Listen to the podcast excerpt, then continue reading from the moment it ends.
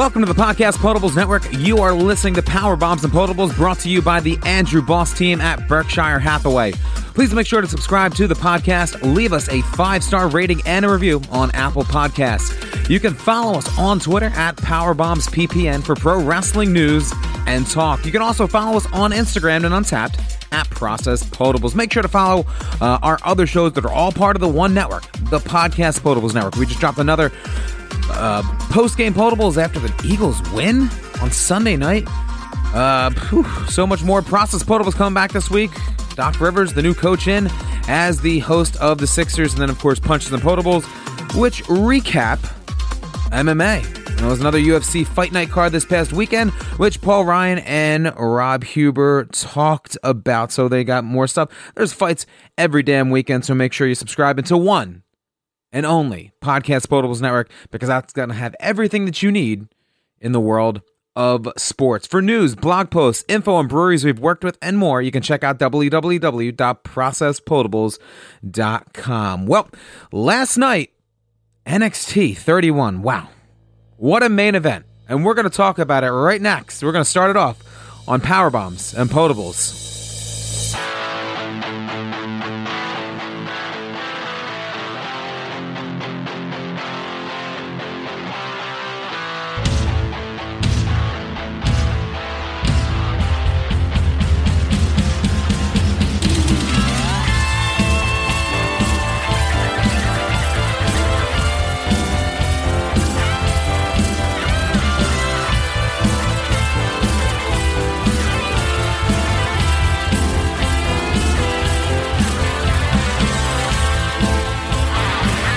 And welcome to this week's edition of Power Bombs and Potables, right here on the Podcast Potables Network. My name is Corey Oates, and I'm here with you to talk what happened the last week in professional wrestling. Boy, did some stuff happen. We're going to talk about some bad stuff too. But that's the beauty of the show. We're going to break it down for you uh, in the way that I can do. All right, I'm going to tell you how it is, how I feel, and the way uh, that it went down. But we're going to. Uh, do everything the way that we should be. This is the Podcast Potables Network. I don't care if it's Monday night. There we go. All right. Cracking cold ones here. Quick swig of beer. Hmm. And let's dive right into it. So, last night, Sunday night, NXT TakeOver 31, which emanated live not from Full Sail University. The WWE announced that uh, they have now moved their tapings back to the Performance Center. Now you'd think, okay, this is TakeOver. They have the Thunderdome right now. Why don't they just use the Thunderdome for the for the pay per view? Well, I think that being that there was that NXT uh, breakout of COVID a couple weeks back, they don't want to intermingle the Uh, NXT stars with the main roster stars. So they have revamped the Performance Center and now referring to it as the Capital Wrestling Center. All right, so this is the first event from there. It looks a thousand times better than it did uh, months past when it was being used for everything else. They've uh, gotten a better staging in there, and it doesn't look like they're in a gym. It looks almost like it would in Full Sail. Uh, they have a flat screen up on the top so you can get the Thunderdome like experience with the crowd, but they also have uh, still fans that are there. Now, these fans that are there, they look like NXT people. They're behind a plexiglass window uh, but they have a chain link fence, which really covers up the plexiglass and gives it a more, uh, I guess, brawling, rugged feel. I, it's it covers the plexiglass, and you know that's what was bothering them in the first place, and probably helps with uh, glare uh, from the camera. Now, uh, this show only had five matches on. So one of the best things about NXT takeovers, you everything gets time. When we open this show with the North American title. It is uh, Damian Priest who won the title back at uh, Takeover for the SummerSlam, and uh, which you assume would have been. Uh, I don't know what the, actually what they even called it. It was Takeover 30. That's what it was. That, but they did it on SummerSlam uh, weekend. He won won that in the uh, the ladder match against Johnny Gargano here, who Johnny needed the turn. He needed that heel turn, and this heel turn, I just it it's not working for me. And it's not saying that I want him to be babyface either, but just this isn't connecting. This match uh, was not a I wouldn't say a coming out party for Damian Priest because this guy has been proving himself over and over again. But now that he's finally been able to be the guy who got the title, it was always he was having these great matches, but putting the other guy over. He's the one now that's getting the opportunity to do stuff here. My biggest issue with this in the end, um, he. Let's just do some of the, the highlights. Let's now break down my thoughts at uh, at the end of it. So early on, Gargano got a heel kick, uh, followed by uh, a right hand uh, early, which jacked uh, Damian Priest, and this uh, really goes into my thought later. And I'm just going to say it now. You know, I was going to do it, but once I started with the notes, Johnny Gargano is 175 pounds and what, five seven, five eight. Damian Priest is six four, I think, six three, six four, 250 pounds. He's the babyface here. It is extremely difficult for me to have the taller, heavier babyface champion selling for the smaller, lighter heel challenger. And, and, things like that. When you're looking up to the guy and the guy looking down at you is supposed to be the babyface, there's a disconnect there. Obviously, Gargano can't do anything about his height, but that usually, in years past at least, would really be what kind of held people back from getting their push, while the guys who were bigger, larger than life, were the ones who got the rocket strapped to them and uh, were pushed to the moon here. Uh, Priest eventually uh, got the razor's edge, uh, but he had been going for it the whole match. Uh, that's kind of become one of his uh, setup moves. Is the razor's edge? Just pretty cool, you know, Scott Hall. back in my day, the '90s, stuff like that. But, but, but here in the end, Gargano ends up hitting a low blow and a super kick, uh, which made for a, a good false finish. There was false finishes all over the show, but that's what NXT does to you. Uh, eventually, they they tease a spot uh, where we're gonna throw um, into the steps, but Priest uh, got Gargano with a kick instead. With the uh, and then he hit the Reckoning for the win. This match was a great uh, showcase, if you will, for Damian Priest, but not anything for Johnny Gargano. And I was tweeting about that uh, on our page at Powerbombs PPN that Priest was out to prove a point tonight, and he did it. But but Johnny Gargano just is not connecting for me. Uh, up next, Kushida versus the Velveteen Dream. Uh, now Kushida comes out. Now this is a street fight, I do believe. If not, they were both dressed. To, they were both out there in jeans. Traditionally, Kushida dress um, like um, like a time traveler, almost like Back to the Future themed with his tights. So naturally, Velveteen Dream, who always has some form of cosplay esque design, comes out pretty much dressed like Doc Brown. He's got the white hair. He's got uh, yellow hazmat looking gloves on. I got his point, but it uh it just wasn't really connecting for me. I feel what really connected with with uh the dream was back when he was kind of between the babyface and heel coming out as Hollywood Hogan and stuff like that that people could connect to. Uh this match was again it was it exceeded the expectations that I had for it, but the problem is is that I find that Velveteen Dream is still so young that he's pretty one-dimensional.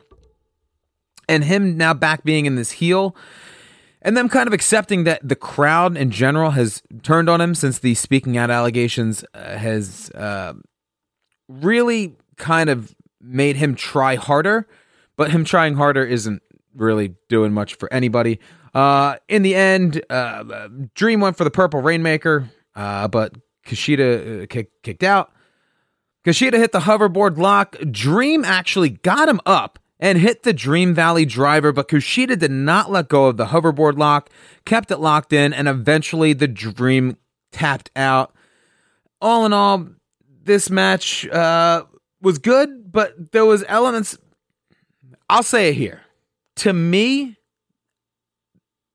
all if you take away the main event, which we'll get to, all these other matches could have just been on TV. Isaiah Swerve Scott versus Santos Escobar for the NXT Cruiserweight title.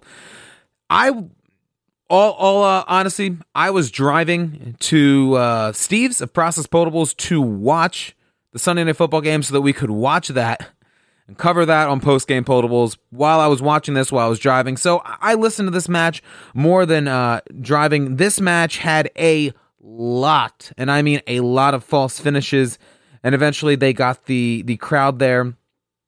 Uh, some of the highlights near the end here. Uh, Escobar got the Phantom Driver, but Scott kicked out of that, and uh, he set up with the Three Amigos. Uh, this match had a frog splash, and and the frog splash has become the move that everybody seems to do across WWE, and it needs to stop. And nobody should be doing a frog splash unless your name is Montez Ford. And I'm just going to say that.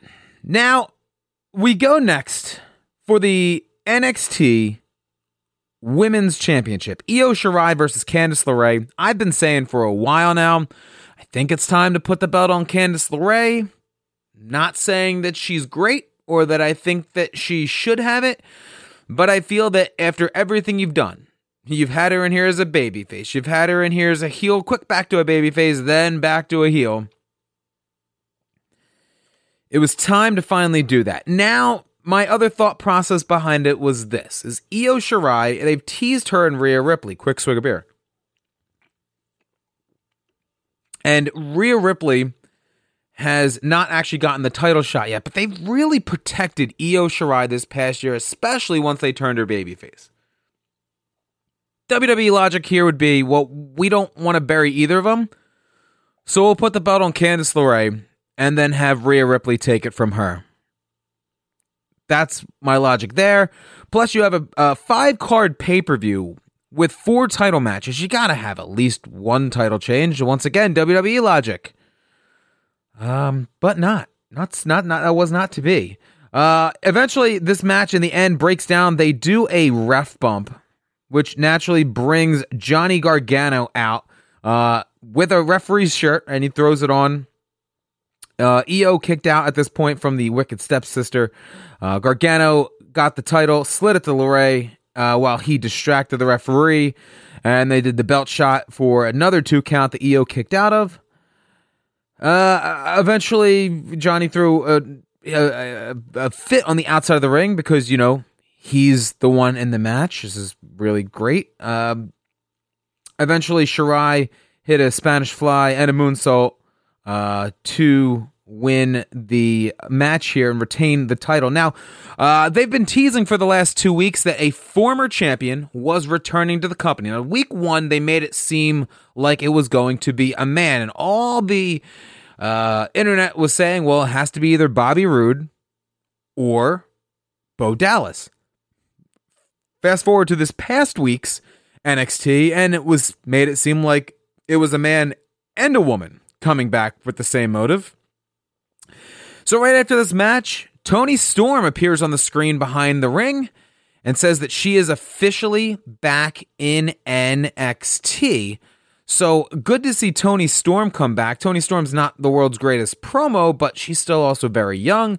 Uh, and she's, in my opinion, very good in the ring for her age.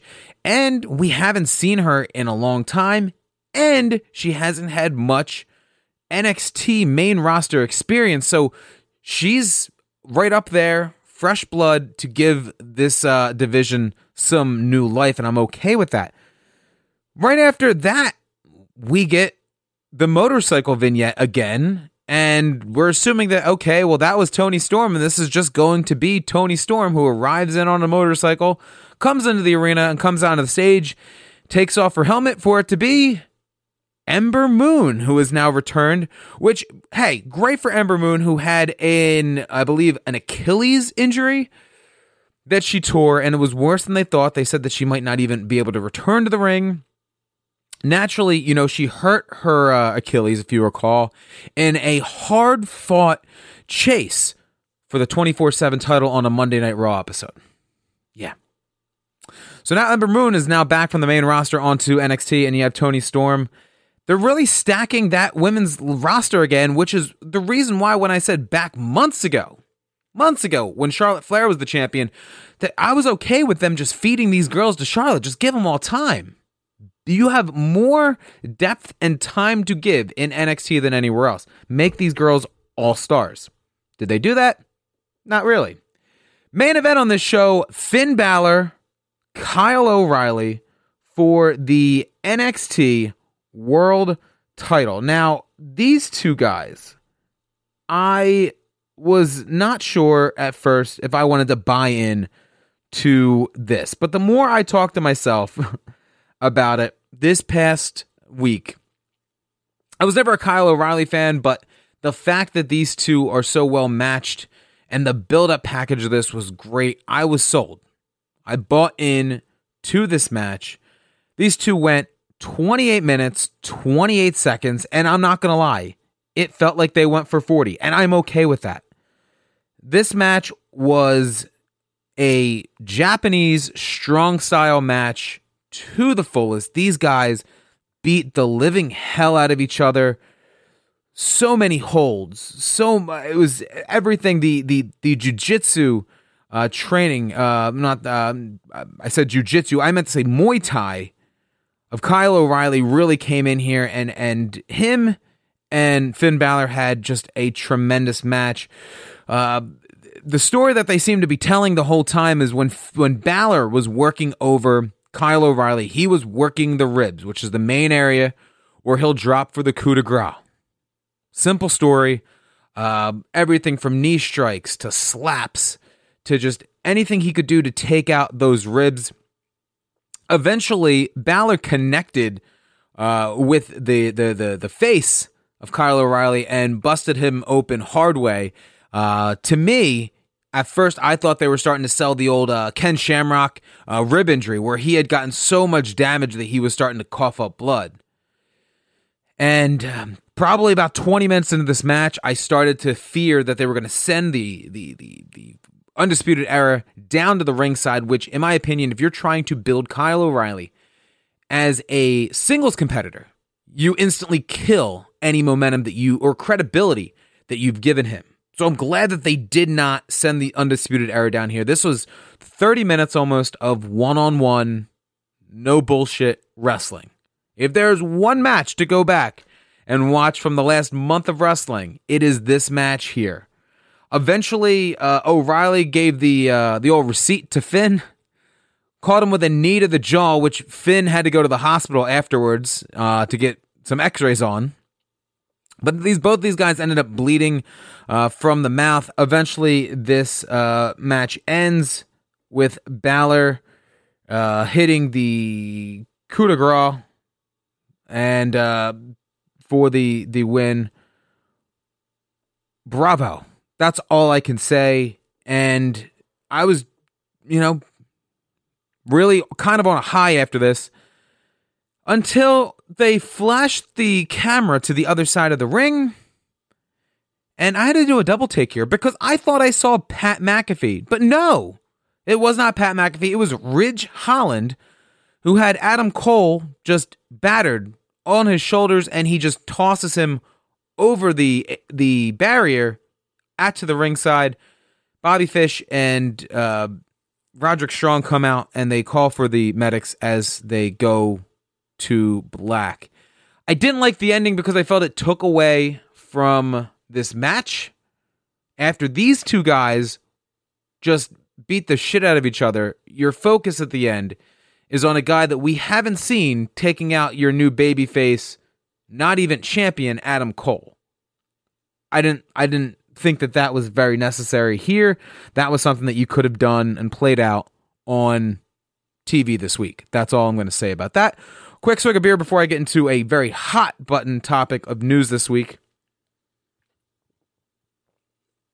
So, I don't have all the logistics in front of me. I'm going to talk about all the things that I've read and can remember about it. So, it came down about a month ago at this point that the WWE has uh, told all of their wrestlers that they are no longer able to use their likeness. And when I say likeness, it means Charlotte Flair's real name is not Charlotte Flair. Her name is Ashley Fliehr.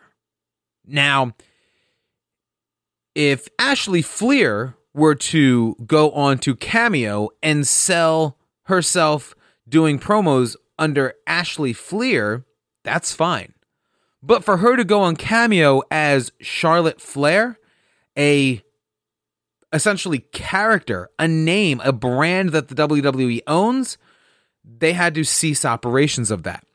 Now, you look at the biggest thing that the WWE wrestlers do, and that would be Twitch.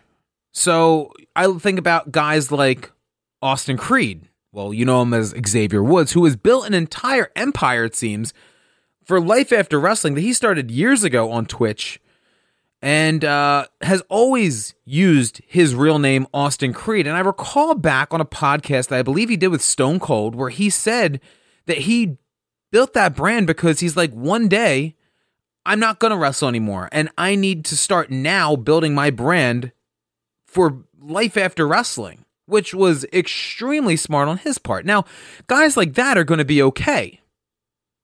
Ideally. People like Paige was using her Twitch account as Paige. She has since changed her name onto a real name, Saraya Knight. The WWE this past week now sent out a second memo saying that in, I believe they said four weeks, all, all Twitch and content like that, whether it's under their name or the WWE's uh, names, the WWE is going to now take full control over.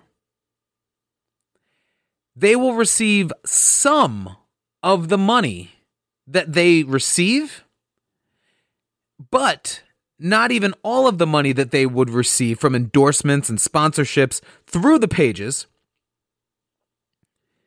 The money that they are getting, the, the portion that they're going to get, is coming out of their downside guarantee. Because the WWE is looking at it as well, you have a, well, let's backtrack. There's a company called All Elite Wrestling that started one year ago, uh, officially on TV this week. And the WWE started signing people at ridiculously high downside guarantees just so they wouldn't jump ship. Okay. So the problem with that is nobody expected a worldwide pandemic. These people are signed for downside guarantees, 150, 200 dates a year. And instead, they might be making, if anything, 50. And that's me pushing it. You're, that, you're, that's me saying that you're on TV every single week. You're on every single pay per view and special event, and maybe a crossover or two. So what they're doing to make up for it is they're just taking everybody's uh, revenue. So there's two sides of the, the of the, the coin here. It's well, you know, these people essentially on their own have taken out their own free time and built this brand. Whereas WWE looks at it as, well, if you were working, which you should be because you're supposed to be doing this many dates, then you wouldn't have this free time to be making this extra money. So we're just going to take that. Here's the thing Andrew Yang has been a very big advocate for wrestlers being a part of a union, which, for what it's worth, would probably kill the business completely. But I will say this is he had the WWE is in for a rude awakening if a Democrat ends up in the White House this coming January when everything switches over. But as for now, WWE looks at it as pretty much they're untouchable. And you know, the crazy thing is this for a company that in 2020 has let go of employees, some as far back as 36 years with the company. For a company that has lost all of their house shows, for a company that is now taking away extra money that their quote unquote independent contractors, not employees, are making this year has been a highly profitable year for the WWE. Still. So part of me says that the WWE is going to eventually face the backlash of this and things might eventually work themselves out. But right now it's uh not looking too good once again, and the WWE is kind of just digging themselves more and more as the natural heel company that nobody wants to be affiliated with. Whew. Okay. We're going to move on to some stuff that actually happened on TV this week and just discuss that stuff. FTR in the first uh, ever uh, Touch of Glory Tag Team Challenge match. They had their first uh, match here with SCU, and it was Scorpio Sky and Frankie Kazarian. And this match uh, was, you know, it was great. You got veterans in there, you got FTR in there, you have tag ropes being used. I want to talk about the finish. The finish is a classic wrestling heel finish um, where you have the babyface inside the ring looking to suplex the heel from the outside of the ring. The manager in this situation, Tully Blanchard, scoops the leg. The heel falls onto the babyface. The manager holds the ankle where the referee can't see it, and you get the three count. This was done in uh, Mid South JCP a lot. The only time I can really remember it ever happening up north was WrestleMania 5. Uh, Bobby Heenan uh, did that to the Ultimate Warrior, and Rick Rude became the Intercontinental Champion. Uh, I love, love, love FTR. And this tag division is so stacked that when we actually get them in these matches, them being FTR, uh, they're, they're going to have so much to, to work with that these guys are going to definitely run with the titles for a while. The only thing that makes no sense to me, and I'm just going to tap into my next point here that I have, is once again this week we had the Young Bucks, who we only had Matt there, not Nick, but there was a mysterious second foot and a super kick on Tony Schiavone. You've built up the Young Bucks versus FTR, made it a thing that they, they were making you imagine would happen or could happen for years. And we finally get them both under the same umbrella, under the same roof, under the same company. And what do we do? We turn them both heel at the exact same time. Now, part of me says that that's just to keep them from actually facing each other. But the thing is, is they're both heels and FTR is consistently taunting the Young Bucks at this point. So it's really kind of gray. And I'm not sure how long they're going to be able to hold out on this for. Not necessarily uh, a fan of the Young Buck heel turn here, unless there's some form of payoff. You know, we've been talking about a potential Kenny Omega uh, heel turn. We've been talking about a potential Hangman heel turn. I don't know. So they announced on the show that there's going to be an eight man tournament, single elimination. The finals will be at Full Gear in November, where the winner will receive a title shot at the AEW World title. And they only announced the first three of the eight guys, and it's going to be Jungle Boy, Rey Fenix, and Kenny Omega. I don't know. Something tells me that at some point they're gonna they if, if they're turning Kenny Omega heel, they're doing it with the belt on him or he's going to get it really quick after that, which kind of puts the kibosh on any potential MJF chances at this point. Uh, like I was kind of hoping that they were still going to go back for at full gear. We'll see how that uh, actually plays out. But back to the FTR thing. FTR is that I can't say enough good things about them. Everything from how crisp they are to the, the fact that they're a breath of fresh air that these guys can go. They they they they they do moves. It's not flashy. They don't. There's no dives because you don't need dives. These guys do everything they can as a team that still make you go, "Wow, shit! Look that double pile driver in the middle of the ring, where the guy comes out less scathed from the move that looks bad to the dive to the outside that looks horrible or hurts the guy. It's just common sense here. Uh, also on AEW this week, we had Cody answer the the challenge of Brodie Lee, and he accepts in probably the worst Cody promo ever, where uh, he says as a VP, as a executive vice president, he cannot sanction or accept a match against Brodie Lee for the, a dog collar match and a bloody brawl to be on TV, and he walked out of the ring. Then he came back in the ring fired up and said that he says no to not accepting the challenge or some fucked up bullshit. Got all fired up, and that brought out Brodie, Brodie Lee, and we had a horrible pull apart that was not set up properly, and um, and it caused Brandi to come out, even come right out and get on the top rope, and all 130 pounds of her dive onto you know, about a thousand pounds of guys who all tumbled like dominoes after they caught her, of course. This was bad. It was really bad. I'm looking forward to the match. And part of me says that they're already going to put the belt back on Cody here. But the thing is, if they don't put the belt back on Cody here, then what next? What's the next step for this guy? I don't even know if Arn Anderson's still going to be with him because we have not seen Arn. I would have thought, if anything, we would have seen Arn with him this week on TV, but we didn't. So there's that. We also saw the return this week of Dr. Britt Baker, DMD. She went in a one on one match in, against an enhancement talent, but it was just great to see her back. She looked good. So I'm hoping that they're eventually going to now get to full gear. I'm assuming you're going to get Hikaru Shida and Britt Baker for the title. And if you're smart, you put the belt on Britt Baker at this point and just let her run with it while she's hot, which is what they should have done before they irresponsibly had Kris Statlander drop Nyla Rose right onto her leg on national television.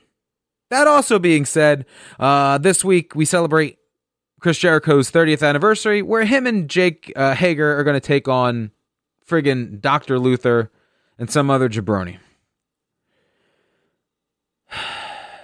Moving on to other points from this week that I have here uh, Ring of Honor. We're going to talk about Ring of Honor real quick and the Pure tournament that I've been talking about. We've been getting two matches every single week. A new episode uh, drops every single Monday night on FITE TV. It is free, people. Six o'clock, one hour long. Watch it. Two matches, always good. Uh, I, am just going to quick go over so far what we have in this tournament, and I praise this matchup but down. The first week, uh, Jay Lethal beat Dalton Castle uh, in Block A tournament. Uh, Jonathan Gresham defeated Wheeler Yuta in Block B. The following week, David Finlay in Block A uh, took on Rocky Romero uh, for the win. He beat uh, Azucar there. Uh, that same show in Block B, Delirious uh, was defeated by Matt Sydal, who, interestingly enough, is now in AEW interesting to see how they're working that one out. I know that somewhere at these tapings, EC3 was. We've yet to see him actually show up on these shows. Um, we have Silas Young, who uh, we had Silas Young uh, lose to Fred Yehi in Block A competition, and Josh Woods uh, defeated Kenny King in Block B. And uh, this week's episode, which just dropped tonight, so I've not had a chance to actually watch it yet, uh, we have Tracy Williams taking on Rust Taylor and PJ Black, uh, the former Justin Gabriel, if you remember him from WWE, uh, against Tony Deppen. So make sure you go out of your way to watch Ring of Honor. It's free, people. And uh, they're doing a great job doing a sports based uh, wrestling show, which, and hey, wasn't that what AEW was supposed to be? Sports based? I don't think so. So Impact Wrestling um, had their Victory Road pay per view uh, this past weekend. Now it was a uh, Impact app exclusive, but it used to be one of their main pay per views. Uh, but they are going, you know, a little crazy against the grain this month for a company that does maybe three pay per views a year. They're doing two in one month. Sunday the 24th is Impact uh, Bound for Glory. Well, maybe it's a it's a Saturday night. I'm so used to Sunday pay per views, but Impact switched to Saturdays a long time ago. Quick swig of beer. This show, in my opinion, was just a glorified episode of Impact, which was kind of, uh, I don't know, unnecessary if you ask me but they did it. Um, some notable things I, I enjoyed the Brian Myers Tommy Dreamer match. Some people are shitting over the fact that Tommy Dreamer is still in the ring.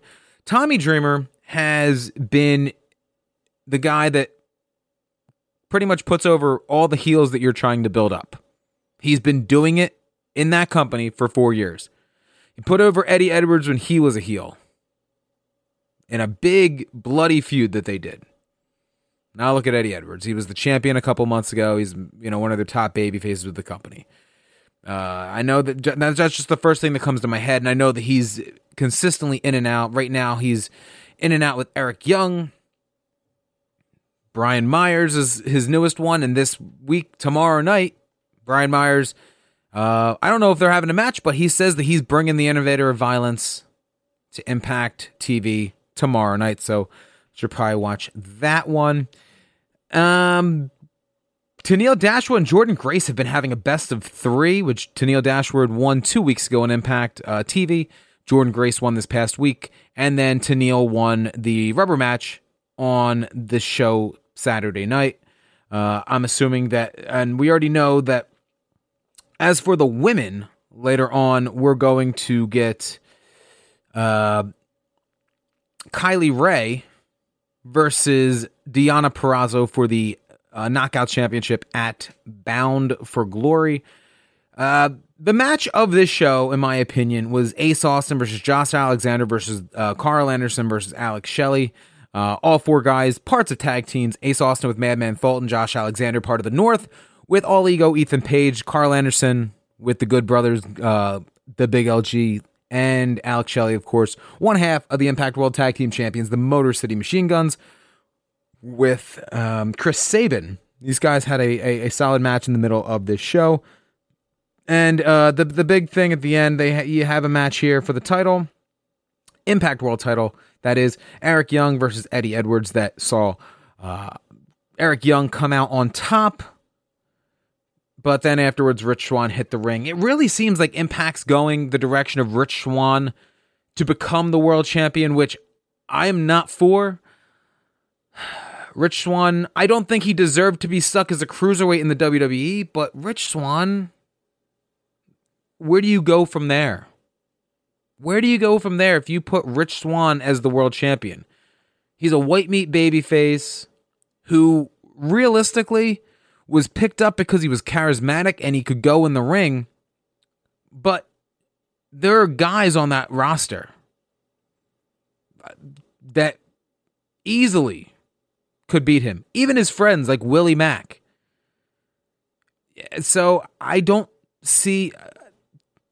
They're trying to tell the good story, the heroic story of the guy who almost had the career injury, the career-ending injury, realistic injury here, that fights back from it and then overcomes all obstacles to become the champion. The last time they tried to do a really cool angle where it was, you know, let's tell a great story, was when Tessa Blanchard won their world title and then decided to not show up to TV tapings for four months before they finally had to take the belt off of her. I'm not saying that's happening with Rich Swann, but what I'm saying is you're going to do a heroic story for what? For it to go to shit? I mean, even the best people. Look at Daniel Bryan. Every time you did the heroic story with him, he was fed a pile of shit and he ate the shit.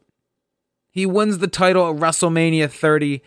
The Superdome's going crazy. It's fanfare. He comes out, goes 30 minutes with Triple H, goes another 20, 25 minutes with Randy Orton and Batista in the main event, wins the title for them to put him in a feud with Kane.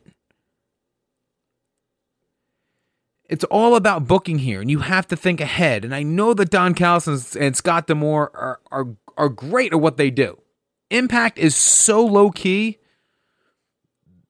I, I'll say it. They are ahead of WWE in my enjoyment of watching wrestling. I would say right now, it's AEW, it's Impact, it's WWE. NXT definitely at the top of the WWE food chain. Probably if you're looking at the WWE food chain, it's NXT 1, it's SmackDown 2, it's Raw 3. And that's all I have to say about that. This past Friday on SmackDown, they finally joined The Fiend and Alexa Bliss together. And I don't know, I just got some kind of strange vibe from it, what it says to me is it's almost like the Demogorgon from Stranger Things and how the main um the main uh, mo- monster, whatever it is, I'm, I have not watched the show in a year because of COVID. There's not a new season this year, and I don't have time to rewatch shows. But the main being that possesses people and it controls them, it slowly gets more and more people that it comes in contact with. Now, first, obviously, it was Bray Wyatt, and now it's overtaken Bray Wyatt. But now it's overtaken Alexa Bliss. So, to me, what makes sense is you have to have an end game here. The end game has to be eventually, I would assume, the Fiend has to overtake more people. Eventually, more people then will have to, somebody is going to have to be the hero here and just eliminate the fiend and basically set all of these people free. That's what it seems to me like they're doing. But it's going to take a long time for them to actually do that if they do it right. If they do it right. Because they could just do what the WWE is doing, and that is giving you Bayley versus Sasha Banks this Friday night on SmackDown. Are you fucking kidding me? I've been talking about this, and I will be just as negative consistently for as long as they decide to do things like this. Now, part of me says that this is merely a well, there's one of two things. One, this is just merely a tease because they want you to think that it's going to be so you can tune in because this is night one of the draft. Yes, the draft returns this Friday night, and then it will continue Monday night on Raw next week. So it could be to get people to tune into the draft, or it could be because, well, they're going to move one of the two to another show to try and stretch this out longer.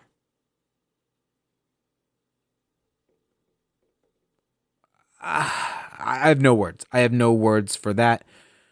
Um, couple more notes. Roman Reigns once again is going to face Jey Uso, and this time in a Hell in a Cell match at the pay per view later this month. Now, my problem with this is how they went about it. Roman Reigns is cutting some cool yet strange promos. He basically goes up to Jey and tells him how the match that they had last week at Clash of Champions was the worst night of his life. He didn't want to have to do what he did. He it upset him, but it was all because he was disrespected by Jey. So at this point, I'm like, okay, cool. This is a turn. He's being a little shithead, and then he goes, "What? What? You want another title shot? I'll just, I'll just give it to you. You got it." Uh, why? Jey Uso says nothing And he just gets another title shot. It was just really weird. I didn't like how it was done. Uh, but like we talked about last week, I think that this is just so you can get Jimmy back. Obviously, you need to stretch it out because Jimmy's still definitely not ready to go. Uh, so we're just gonna continue having Roman beat up Jey. I'd like to think by Survivor Series you'll have somebody else for Roman. Uh, maybe Jimmy will be okay to go by the Rumble. So this way, if you get The Rock for 37, maybe that'll work. Speaking of WrestleMania 37, it was announced that the WWE is pulling out of Los Angeles for 37. We're coming back. We're going to try Tampa one more time at Raymond James Stadium because even at this point, Florida's the Wild West. They're selling tickets to sporting events and uh, so that's where people are migrating to. So I'm thinking that by April, you could probably get 15,000 paid fans into Raymond James Stadium. WWE is not going to leave Florida right now because they kind of have a lot of pull down there. And the fact that they can probably slide people into these buildings eventually and start having people Remember, the Thunderdome runs out at the end of this month. They only have a lease with the Amway Center until October the 31st. So we'll see where they end up with that. Monday night, Randy Orton shows up, leaves the building, uh, and then returns at the end of the night to attack Shawn Michaels, Christian, Big Show, and Ric Flair. There was there was some aspects of this that I liked, and a lot of aspects that I absolutely hated. Now, here's what I liked. I liked the fact that you knew he was coming back, but it was very creative to have Randy Orton show up dressed as a janitor. That's what I liked. He then walks up to the door. He shows his face, which I didn't agree with doing. I felt he did that too early. He walks in the room. He then shuts the light off while all four of the guys are playing poker, which they have been the whole night.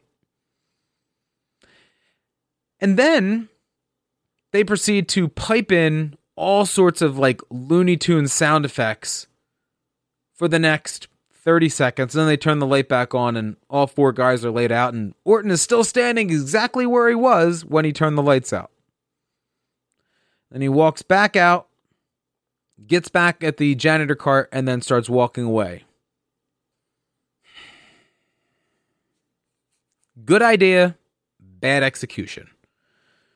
Orton, I did not know that it was even Orton. It didn't click at first that it was Orton to me when he walked up all you needed to do was have him go into the room,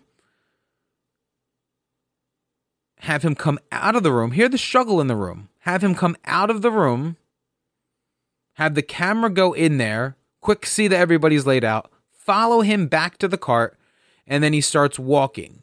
As he starts walking down the hallway, when all the officials came running, once they're past it, you have him stop, turn around, and reveal his face then and you fade to black. Much more effective, in my opinion. Plus, it also cuts down on all the nonsensical sign, uh, sign, uh, sounds, can't even put words together, that they were piping in for this segment.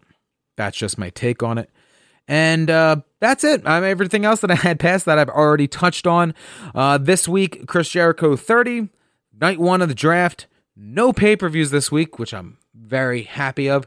And we'll try and get you a brand new edition this coming Sunday. Of course, this week we have a brand new um, process potables. We'll have a brand new punches and potables, most likely, as well as another post game potables uh, right after the Eagles game this coming Sunday uh, against the Steelers. So we'll talk to you next uh, week. Till then, stay safe and stay over.